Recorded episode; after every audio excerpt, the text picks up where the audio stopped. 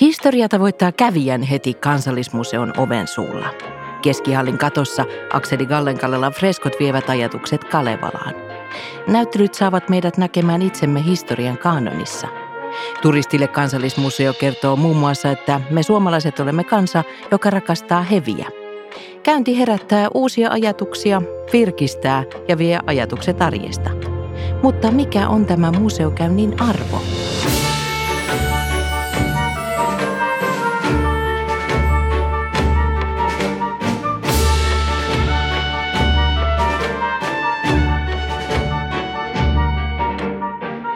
Tervetuloa kuuntelemaan Meidän aikanamme podcastia, Museoliiton podcastia museoista ja niiden vastauksista aikamme suuriin kysymyksiin.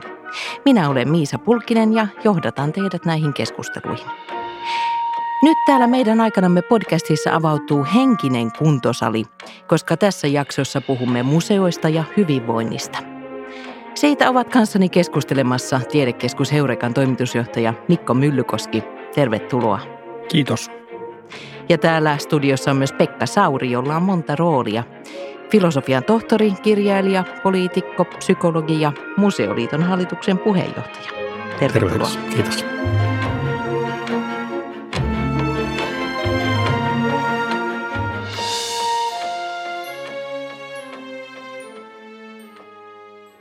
Mikko, äh, sinulla on yli 30 vuoden ura Heurekassa vuorovaikutteisten tiedeelämysten ja moniaistisen tiedeviestinnän parissa. Olet ollut mukana jo useammassa äh, tutkimushankkeessa, jossa on selvitetty museokäyntien merkitystä kävijöille ja heidän hyvinvoinnilleen. Mikä on johtanut sinut hyvinvointikysymysten pariin? Maailmalla on tehty aika paljon tutkimusta siis museokävijöistä. Ja tota, yksi suuresti minun ja ehkä Heurakan työhön vaikuttaneista on John Falk, joka on jo kuudella vuosikymmenellä pyrkinyt selvittämään sitä, että miksi ihmiset käy museoissa ja mitä he saa siitä irti. Ja nämä on kaksi aika tämmöistä niin kuin perusselkeätä kysymystä, mutta se vastaus ei ole ihan niin simppeli, koska itse asiassa jokaisella meillä on hyvä syy olla niin kuin aika uniikki yksilö ja meillä on se oma juttumme tutkijan näkökulmasta on niin kuin viisasta vähän ryhmitellä, että minkälaisia ne tarpeet ja kiinnostuksen kohteet ja odotukset vois olla. Mä oon aika niin kuin vakuuttunut siitä, että tämmöinen niin kuin, se, että ihminen päättää lähteä museoon, niin se kytkeytyy siihen, että hän tekee oman elämänsä puolesta positiivisen valinnan. Tämä tuottaa mulle jotain hyvinvointia. Pekka Sauri, sinut tunnetaan poliitikkona ja, ja tietysti yölinjalla ohjelman kuuntelevana korvana. Mikä vie sinut museoon? Mä oon ajatellut, että museot on merkityksen tyysijoja. Ihminen tarvitsee elämänsä niin kuin merkityksiä, joiden varassa sitten tekee valintoja niin kuin tulevaisuudestaan. Ja museolla on erittäin hyvät mahdollisuudet luoda tällaisia merkityksiä. Tai sanotaan niin, että antaa sellaisia elämyksiä, jotka luovat merkityksiä.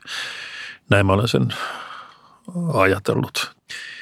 Mua itseäni erityisesti kiinnostaa se ikään kuin tavallisuuden historia, koska niin kuin ylipäänsä mediatkin toimii sillä tavalla, että ainoastaan poikkeukset normaalista on uutisia, niin helposti historiakin on sitä, että poikkeukset normaalista otetaan historiassakin ensimmäisenä esiin.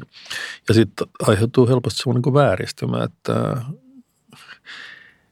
historia ajassa on jotenkin niin kuin poikkeuksellisten tapahtumien historia. Sitähän se ei ole, vaan poikkeukselliset tapahtumat on ajallisesti pientä vähemmistöä ja suurin osa ihmisten elämästä on hyvin samankaltaista ikään kuin sen muodin ja teknisen kehityksen puitteissa, mikä kulloinkin vallitsee. No nyt ollaan päästy heti kättelyssä jo kiinni tosi isoihin merkityksellisiin kysymyksiin ja me ollaan tässä vasta aloittelemassa tätä meidän henkistä kuntosalitreeniä. Tämän jakson nimi on Museon henkinen kuntosali ja, ja, ja tästä mä annan kiitoksen Kansallismuseon museopalvelujohtaja Tiina Mertaselle, joka tämän ajatuksen esitti viime marraskuussa – Täällä henkisellä kuntosalilla me tänään haetaan vastauksia siihen, että mikä on museokäynnin arvo, niin kuin tuossa, tuossa alussa kysyin. Ja tästä meillä on nyt tuoretta tutkimustietoa. Mm, Heureka oli yksi kahdeksasta suomalaisesta museosta ja tiedekeskuksesta, jotka osallistu John Falkin tutkimukseen, joka, joka nimi on Measuring the Public Value of Finnish Museum Experiences. Mikko, mitä tämä tutkimus kertoo museo- ja tiedekeskuskäyntien arvosta? Siinä oli vahva viesti siitä, että museokäynnit on todella mieleenpainuvia ja ihmisten hyvinvointia kohentavia tapauksia. Tässä tutkimuksessahan museokävijöiltä kerättiin vaan niin kuin yhteystiedot, että saammeko palata kuukauden kuluttua ja vähän esittää kysymyksiä.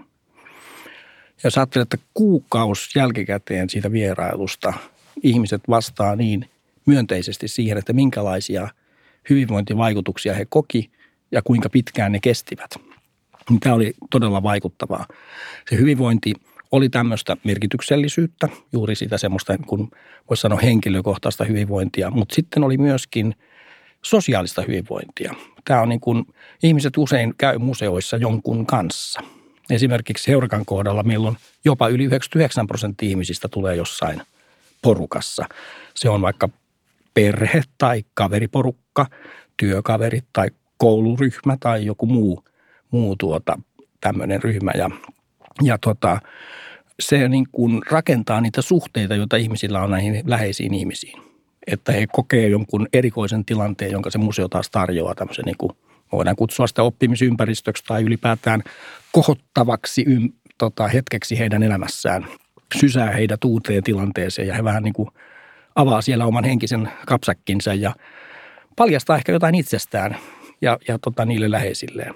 Eli, eli kerta kaikkiaan tota, museokäynnit on niin kuin tämmöisiä tihentymiä oikein näissä, näissä merkityksissä, jotka rakentaa sitä ihmisen käsitystä maailmasta ja itsestään. Yksi hyvin selkeä vastaus siihen, että mikä arvo museokäynnillä ja, ja sen tuottamalla hyvinvoinnilla on, se on keskimäärin 864 euroa. Ja tämä simppeli vastaus tulee siitä, että niin kuin Mikko kuvasit, niin tutkimuksen osallistujista puolet arvioi hyvinvointivaikutuksia ja sitten puolet arvioi niiden arvoa, eli, eli paljonko se arvo olisi rahassa. Mitä te ajattelette tästä 864 eurosta? No tietysti siinä ollaan vähän niin kuin riskialttilla vesillä, niin kuin osoittautui sitten sen tutkimuksen julkistamisen jälkeen. Ja ehkä se voidaan kiteyttää sitten sillä tavalla se ikään kuin se vastareaktio, että okei, että pannaan pääsylipun hinnassa 864 euroa ja katsotaan kuka ostaa. Että tietysti tämä on niin kuin yksi tapa katsoa tätä asiaa, se tämmöinen klassisen taloustieteen tapa. Mutta se viestihän oli se, että ihmiset arvostavat sitä erittäin korkealle. Että se on ihan turha tuijottaa mihinkään niin kuin – numeroon sinänsä, mutta aivan selvä ja kiistämätöntä on, että ihmiset arvosti museokäyntiään erittäin korkealle niin kuin kokemansa hyödyn kannalta. Joo, tosiaan tämmöinen 864 euroa on hymyilyttävä niin kuin vastaus, ikään kuin se olisi mm, pelkistettävissä yhteen lukemaan. Se ei ollutkaan se pointti, jo tässä, niin kuin Pekka hyvin totesi, tämä täsmällinen euromäärä, vaan nimenomaan tämä koko luokka. Ja tässähän ei niin kuin haettu sitä hintaa. Tämä ei ollut todellakaan niin kuin pääsylipun uudelleen määrittelemisen vuoksi. Museopalvelut ja museoiden tekemä työhän, siinä on paljon semmoisia kustannuksia, jotka ei sille kävijälle näy. Verrattuna kaupallisiin pyrintöihin, niin tota, jos menet puhtaasti kaupalliseen johonkin tapahtumaan, niin siellähän lipun hinta pitää määritellä niin, että sieltä se järjestäjä saa siitä katteen ja että se on ylipäätään kannattavaa. Museon kohdallahan tämä tilanne on tosiaan hyvin toisenlainen.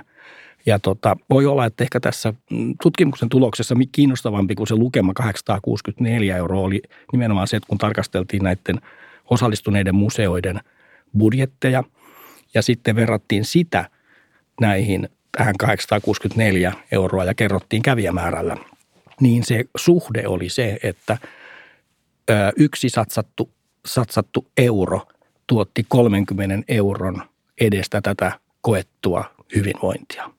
Ja mä sanoisin, että siinä on niin kuin se kohdallaan se, se panostuksen ja, ja se, mitä se tuottaa, niin tämä, tämä, tämä suhde.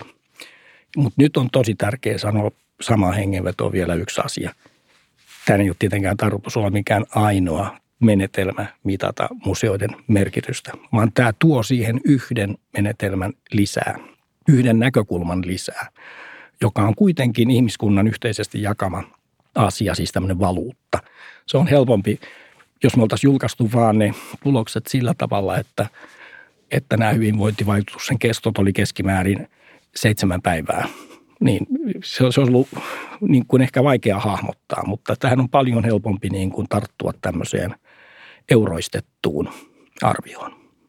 Juuri näin. Tämä, tämä ei suinkaan ollut se ainoa, tämä 864 euroa ei ollut se ainoa tulos tästä tutkimuksesta, vaan, vaan niin kuin aivan olennaisia tekijöitä oli myös tämä koetun hyvinvoinnin kesto ja sitten se laajuus toisaalta. Mikko toit esiin näitä, näitä eri aspekteja, mutta se kohu, johon Pekka viittasit, niin, niin, ja kiehunta ja kritiikki ää, syttyi just tästä euroistamisesta. Ja, ja siinä, siinä keskustelussa yksi argumentti oli se, että kulttuuriperintöä, kokemuksia, mm, taidetta ei voi muuttaa rahaksi.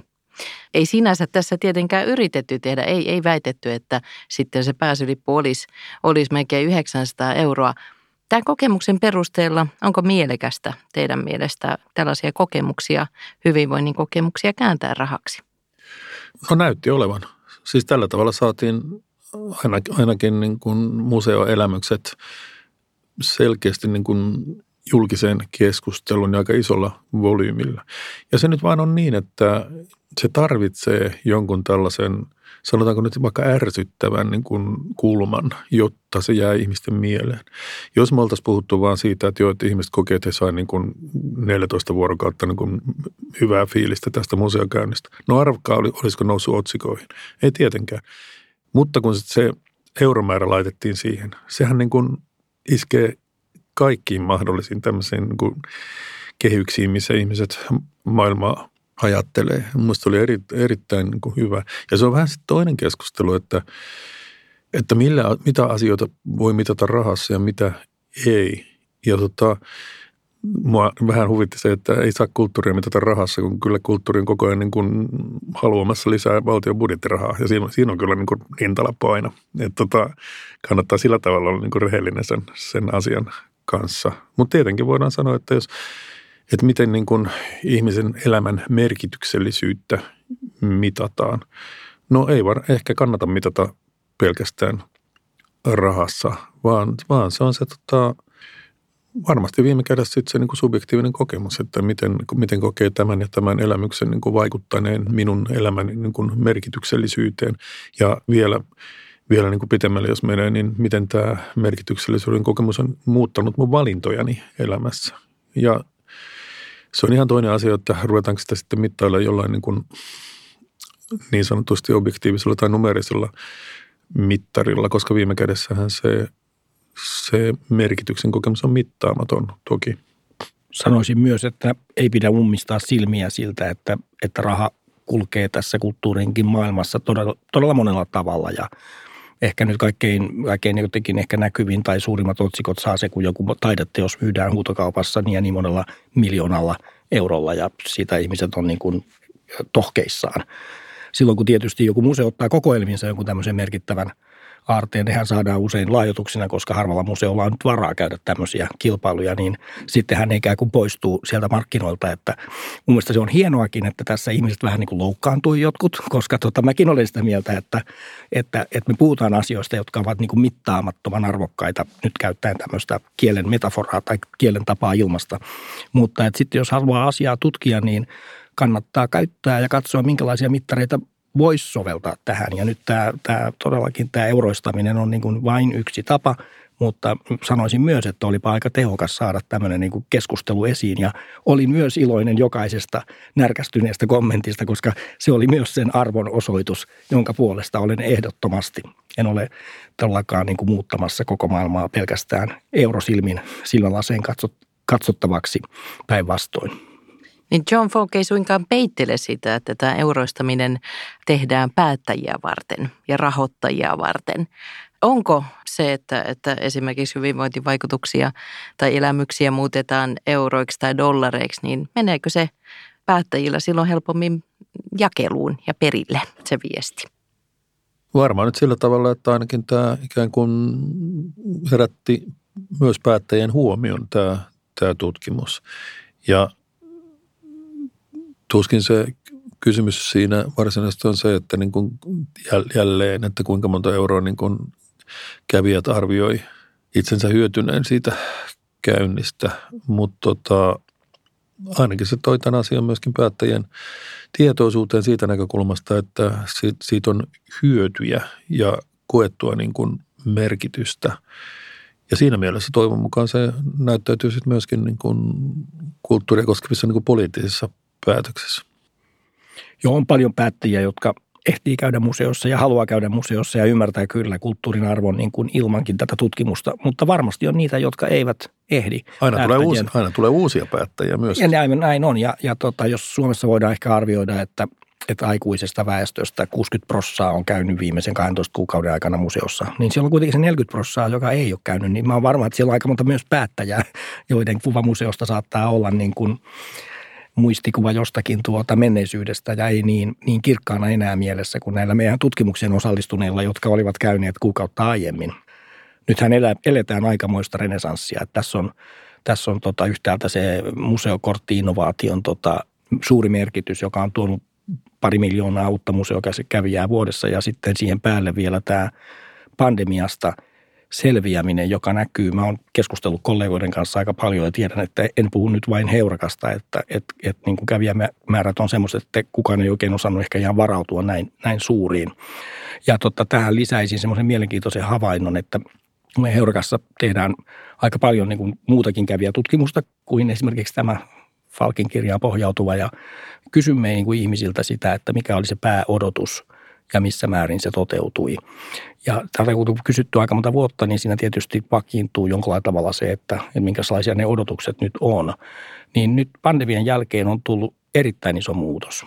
Eli meillä on ehkä viisi tämmöistä kävijäidentiteettiä siellä määriteltynä, niin aiemmin aika marginaalissa oli tämmöiset niin kuin rentoutujat, joita oli ehkä viitisen prosenttia, ja sitten tämmöiset puhtaasti elämyksen etsijät, joita oli ehkä kymmenisen prosenttia – nyt pandemian jälkeen yhdessä nämä ryhmät on puolet. Eli ihmiset on nyt todellakin rentoutumisen tarpeessa, tarpeessa elämysten tarpeessa. Ja tässä mä uskoisin, että heijastuu sekä tämä pandemiasta ulos tuleminen, mutta myöskin vaikka tämä Ukrainan sotatilanne, joka tota, on semmoinen kyllä varmasti ahdistusta lisäävä tekijä, joka antaa niin kuin meille tarpeen niin kuin tehdä merkityksellisiä asioita ja ää, löytää ihmisyydestä semmoisia niin vaalittavia puolia. Tämän pandemian merkitystä ei ehkä vieläkään ole kokonaisuudessaan nähty. Tämä oli ensimmäinen pandemia, joka meillä oli ikään kuin digitaalisuuden aikakaudella. Ja siitä seurasi se, että tämä kaikki etätyö, etäopiskelu, kaikki tämä, että tota, ihmiset siirtyivät päätteen ääreen tekemään asioita, mitä ennen pandemiaa tehtiin ikään kuin sosiaalisessa ympäristössä ja lähietäisyydeltä. Ja Suomihan on, oli jo ennen pandemiaa niin kuin etätyön ykkönen Euroopassa yhdessä Hollannin kanssa. Ja kuten odotettavissa oli, niin Suomi oli myöskin Euroopan ykkönen etätyön lisääntymisessä, kun tuli näitä pandemian rajoituksia. Mutta tota, nyt nähdään, että esimerkiksi opiskelijat on kärsineet valtavasti siitä niin kuin eristäytyneisyydestä, jonka, jonka se etäopiskelu teki. Ja tota, etätyöhän tuli jäädäkseen yhä enemmän. Että tota, se varmasti potkasi eteenpäin niin kuin etätyön yleisyyttä niin kuin kymmenillä vuosilla verrattuna tilanteeseen, jossa ei olisi ollut tätä niin kuin koronapandemia kaikki ne rajoituksineen.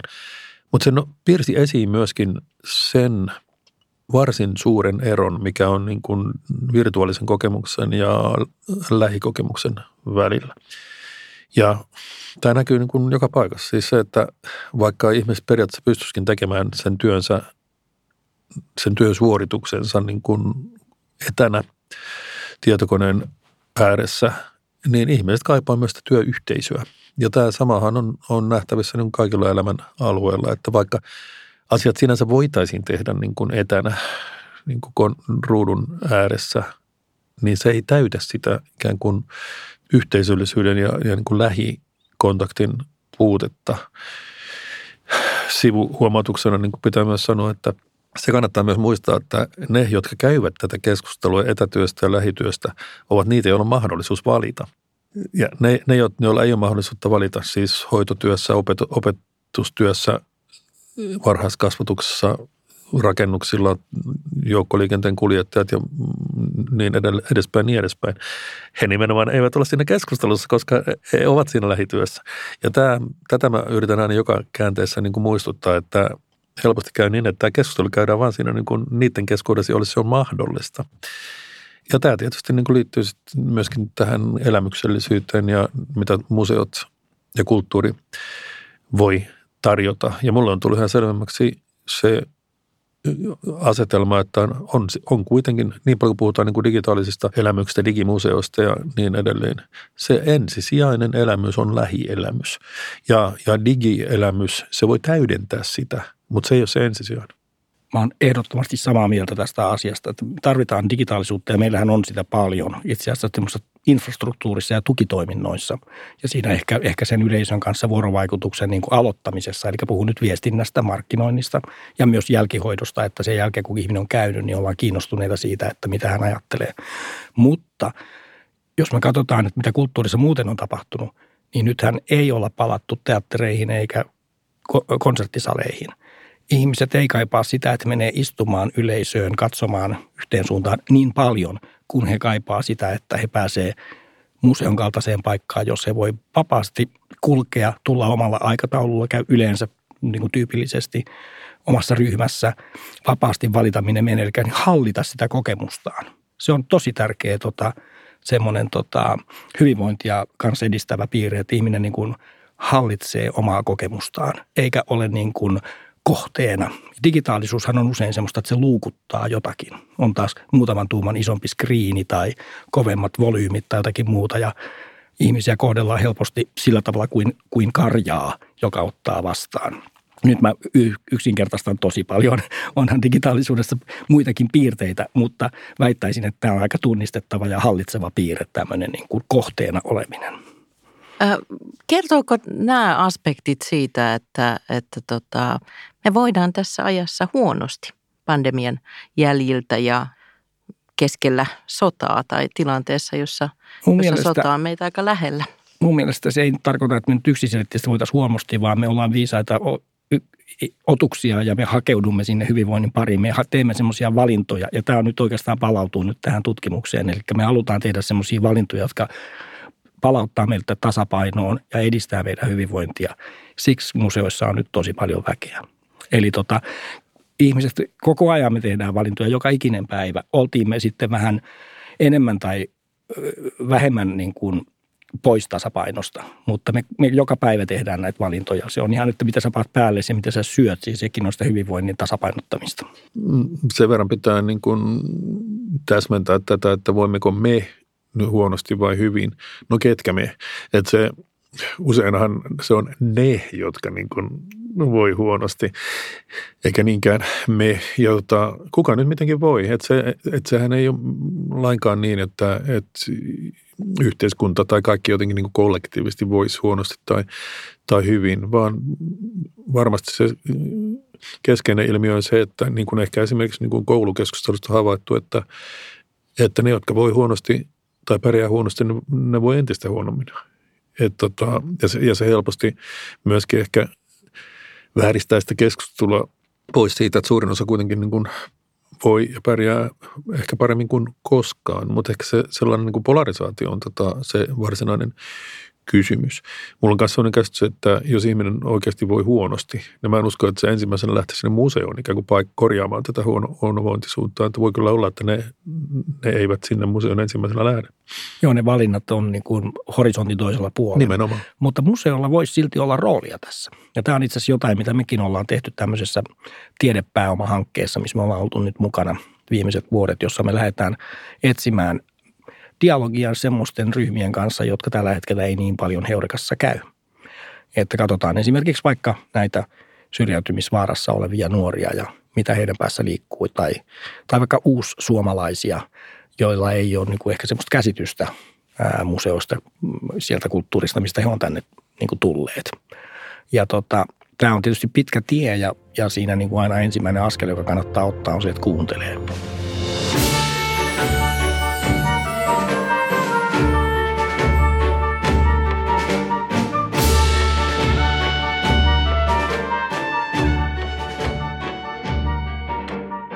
Jos mennään vähän ylätasolle ikään kuin, tai mennään nyt ainakin lainsäädännön tasolle, koska museoilla ja hyvinvoinnilla on, on yhteys museolaissa.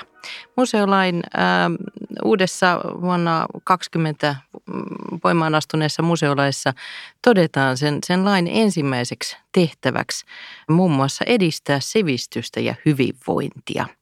Sitä hyvinvointia ei siinä yhteydessä kuitenkaan määritellä sen tarkemmin.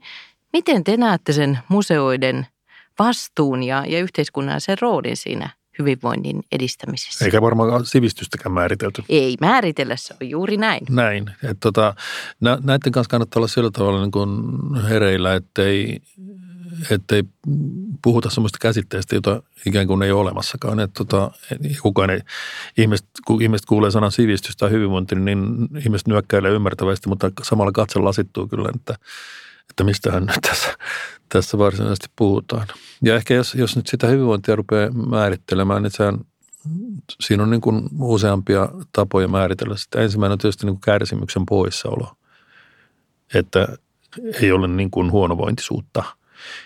Ja, Mutta se ei varmaan ole se syy, miksi, ne, miksi sinne museoon mennään no, ja, ja missä, missä No ehkä se... Mikko osaa siitä niin. sanoa paremmin, kun on alan ihmisiä, mutta tota, mm. tota, mutta sitten toinen puoli on se niin kuin positiivisten elämysten niin kuin kokeminen, merkityksellisyyden kokeminen, joka on enemmän kuin se, se niin kuin huonovointisuuden tai kärsimyksen niin kuin puuttuminen. Mutta sitten tota, jos mennään vielä siitä eteenpäin, niin no mitä sitten? Mitä me tehdään tällä niin kuin merkityksellisyydellä tai elä, elä, uusien elämysten kokemisella? Ja silloin puhutaan jo niin kuin, ikään kuin elämän tarkoituksesta, että mitä me nyt yritetään elämässä niin kuin mihin me elämässämme tähdätään. Ja sitten ollaan todella niin kuin perimmäisten äärellä. Ja kaikki varmaan käy tykönänsä tätä, tätä niin kuin pohdintaa, ainakin niin toivon. Ja tota, mutta tässä nyt suurin piirtein se, miten mä niin kuin näen tämän hyvinvoinnin jaottelun. Sivistys vielä on niin kuin oma lukunsa ja siinähän ihmisten katseet lasittuu vielä enemmän, jos tota sivistys mainitaan. Siinähän helposti ihmisen niin kuin Aatos palautui 150 vuotta taaksepäin, missä tota, kansanvalistusseura opettaa ihmisiä niin kuin pesemään hampaansa ja niin, niin edelleen. Etenkin niin kuin sivistyneistä niin kuin opettaa niin kuin ei-sivistyneistä. Mutta sehän on, sivistys sen pitäisi niin kuin päivittää. Ja sitä nyt on sanottu, että sivistys on sitä, mikä jää jäljelle, kun koulutus unohtuu. tota, Mutta mä olen itse määritellyt sivistyksen niin kuin lähinnä niin kuin kommunikaationa. Että se, miten niin kuin kommunikoi ympäristönsä kanssa, niin siinä se sivistys mun nähdäkseni näkyy. Ja se on enemmän kuin pelkkä puhdas muodollinen koulutus. Ja tätä mä oon nyt yrittänyt niin kuin tuoda sivistyksen määritelmäksi 2020-luvulla. Joo, tota, jos katsotaan tätä vastikäistä tutkimusta, että miten siinä se hyvinvointi sitten jaoteltiin. Me ollaan nyt käsitelty tästä sitä henkilökohtaista hyvinvointia, joka on sitä merkityksen antoa ja sitä omaa identiteetin rakentamista. Ja me ollaan puhuttu myös sitä sosiaalisesta hyvinvoinnista, että se on jaettuja kokemuksia ja suhteiden ylläpitämistä ja vahvistamista läheisten ihmisten kanssa. Ja joskus muuten vieraidenkin ihmisten kanssa, jos oikein hyvä kokemus museossa sattuu kohdalle. Ja ehkä me vähän puhuttiin jo myöskin siitä – intellektuaalisesta hyvinvoinnista, eli ihminen oppii uusia asioita ja omaksuu lisää omaa ymmärrystään elämästään ja itsestään. Mutta sitten yksi aspekti on minusta jäänyt vielä mainitsematta, joka just tässä tutkimuksessa oli se neljäs mm, hyvinvoinnin elementti, ja se on äh, tämä fyysinen äh, hyvinvointi, ja se tarkoittaa sitä turvallista tilaa. Eli tota, äh, museot on kyllä aika poikkeuksellisia paikkoja, jos me katsotaan minkälaisissa paikoissa me voidaan viettää aikaa niin kuin – tässä kaupungissa, vaikka missä me nyt ollaan Helsingissä tässä studiossa, niin tota, se on niin kuin julkista tilaa, jonne on matalan kynnyksen mahdollisuus mennä. Ää, usein tämmöistä hyvin kohottavaa, arkkitehtonisesti niin kuin vaikuttavaa, ää, meille kaikille tarkoitettua. Ja, ja siellä saa olla sillä aika niin kuin todellakin sitä omaa kokemustaan halliten. Ja, ja tota, ei ole mikään hämmästyttävä juttu se, että nyt kun museokortti on tullut ja ihmiset vaikka Tinderissä kertoo, että minulla on museokortti ja treffejä sovitaan Onko museoon. tämä yleistä? Tämä on, niin, siis että, että, että tämmöinen ilmiö on olemassa, sanotaanko näin. Eli että, että museot koetaan semmoiseksi paikaksi, jossa me voimme viettää yhteistä aikaa. Että se on vähän niin kuin yhtä hieno innovaatio kuin kirjastot, jotka on, jotka on niin kuin aivan loistava juttu kanssa. Ja tota, kirjastoissa on nyt ehkä se piirre, että siellä se vuorovaikutus kirjan kanssa on semmoista ehkä vähän intiimimpää kuin sitten taas museossa, jossa niin kuin tarkoituskin on niin kuin vaeltaa ympäri ja patsastella ja katsella ja, ja olla vuorovaikutuksessa sen ympäristön ja, ja sitten niiden muiden ihmisten kanssa, että se on luonteeltaan vähän erilaista tämä oleskelu ja siitä nauttiminen. Mutta todellakin hyvin erityisiä tiloja kyllä meille tarjoutuu. Me ollaan tässä keskustelusta tulossa loppuhuipennukseen kohta puolin. Ähm, ollaan käsitelty monenlaisia aspekteja siinä hyvinvoinnissa, jota, jota museokäynti tuottaa. Tässä John Fogin tutkimuksessa 99 prosenttia olisi sitä mieltä, että sitä hyvinvointia syntyi. Aiemmassa Mieli ryn selvityksessä prosentit oli 95 prosenttia. Yhtä kaikki todella, todella yksimielisiä museoissa, tiedekeskuksissa kävijät ovat siitä, että, että sieltä saa hyvinvointia onko sillä jokin raja, sillä saadulla hyvinvoinnilla? Voiko näyttelyitä ahmia ihan mielinmäärin?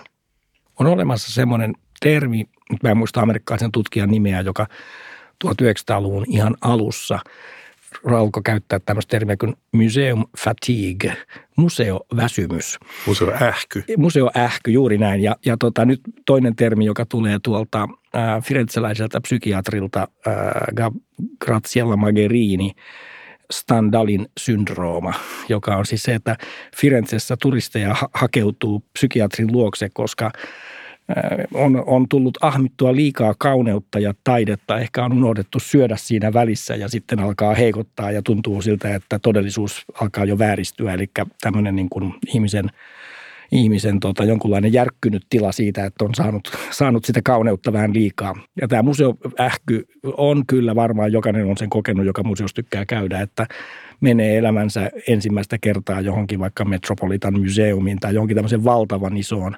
megamuseoon ja kokee, että nyt tämä pitää katsoa kaikki, kun kerran mä täällä oon. Niin jossain vaiheessa siinä alkaa tulla juuri se fyysisen hyvinvoinnin raja vastaan. Ja tota, tämä on muuten myös yksi asia, mistä mä haluan kiittää kyllä museokorttia, että kun on museokortti ihmisellä, niin se mahdollistaa sen pistäytymisen. Ja tota, että voi ajatella, että hei mä tuun joku toinen päivä katsomaan tästä näyttelystä noin loput, että tänään mulle sopii tämä annos. Eli sekin antaa sitä hallinnan tuntua siihen niin kuin museosuhteeseen. Mutta todellakin, sitä voi saada liikaa, niin kuin kaikkea taitaa voida saada liikaa. Kyllä, kaikki elämyksiä voi saada liikaa ja se sikäli kun mitään tästä ymmärrän, niin se menee sillä tavalla, että eihän ihminen kykene ottamaan vastaan niin kuin merkityksellisiä elämyksiä niin kuin mittaansa enempää, koska sen, sen merkityksen täytyy ikään kuin asettua omaan persoonallisuuteen tai siihen kokemusmaailmaan ennen kuin pystyy ottamaan niin lisää. Ja, jota, ja mä veikkaisin, että viitaten äskeiseen, että asiaa helpottaa – tämä standardin syndroomakin todennäköisesti helpottuisi sille, jos sitä pystyisi jakamaan niin kuin toisten kanssa. Mä ymmärrän, että se tulee helpommin, jos on yksin sen kanssa. Varmasti. Enkä mä yhtään niin varma, että kysymys mistään niin kuin ylimääräistä tai liiallisesta kauneuden kokemisesta, vaan mä kuvittelisin, että se on ylipäänsä niin kuin liiallista kokemusten kokemisesta tai Juuri ikään kuin stimulaation niin kuin kokemuksesta, että ei se vaan niin kuin mahdu, mahdu ikään kuin tietoisuuteen.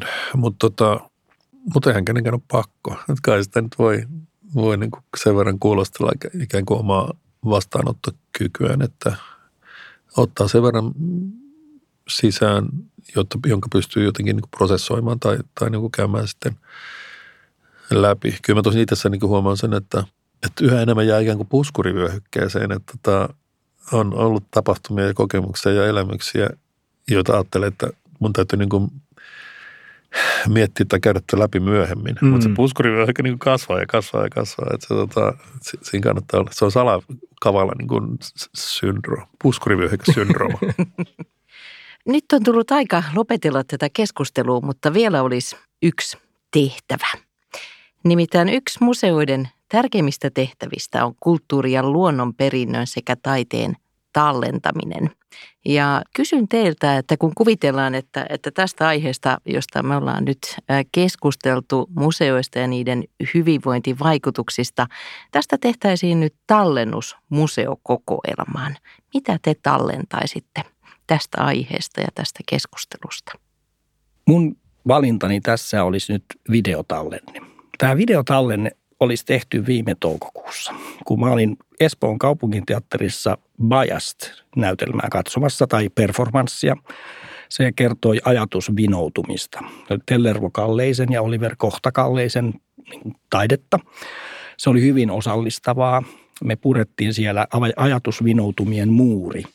Ja lopuksi ihmiset meni näyttämölle ventovieraiden kanssa samoihin pöytiin ja pelaamaan pelejä, jotka liittyivät näihin ajatusvinoutumiin. Se oli siis aivan poikkeuksellinen teatteriilta. Ja meillä oli viimeinen keskustelu. Mulla oli pöydän ääressä ihmisiä, joita mä en siis tuntenut, mutta me oltiin siinä jo juteltu hyvän aikaa. Ja viimeinen kysymys oli se, että mitä mieltä oltiin tästä illasta. Ja nuori nainen mun vasemmalla puolella haki sanoja, että tämä on ollut siis aivan mahtavaa. Tämä, tämä on siis ihan niin kuin olisi Heurekassa ollut. Ja silloin mä ajattelin, että Mä jaoin hänen kanssaan tämän illan. Molemmat oltiin sitä mieltä, että tämä oli aivan huippu. Ja jotta hän löysi sille mittarin, hän ei sanonut 864 euroa, että oli sen arvoinen, mutta hän antoi niin kuin laadullisen mittarin, että tämä oli kuin eureka käynti. Ja tässä mä vähän nyt oman napan yhtään kaivelen, mutta se oli hänen kokemuksensa ja hän jakoi sen mun kanssa. Niin mä ottaisin tämän videolle ja tallettaisin sen jonnekin kansallismuseoon. No mulla ei yhtään noin konkreettista ajatusta tähän. Mutta toi on suurin piirtein sitä, mitä mä oon tässä koittanut pitää esillä, että siihen siis elämyksellisesti liittyy jakaminen, jotta siitä tulisi yhteistä, jotta se saisi yhteisen merkityksen, jolloin sillä voi olla sitten myöskin laajempia niin yhteiskunnallisia vaikutuksia. Näin mä tämän prosessin ikään kuin näkisin, ja tämä Mikon esimerkki oli niin konkreettinen kuin esitys tästä ajatuksesta. Minä tallentaisin sen keskustelun, joka Pekka Saurin Twitter-profiilissa heräsi tästä John Falkin tutkimuksesta. Suosittelen kurkistamaan. Se oli monipolvinen ja, ja käsitteli aihetta, aihetta todella eri näkökulmista. Siinä oli varmaan kaikki mahdolliset näkökulmat kyllä esille. Siltä tuntuu, että, että sieltä ne löytyy. Onneksi sitä voi käydä sieltä kurkkaamasta. Kiitos keskustelusta. Lisää museoiden vastauksia aikamme suuriin kysymyksiin on luvassa tässä meidän aikanamme podcastissa, kun keskustelemme muun muassa sodasta ja rauhasta ja tulevaisuuksista. Niistä lisää meidän aikanamme.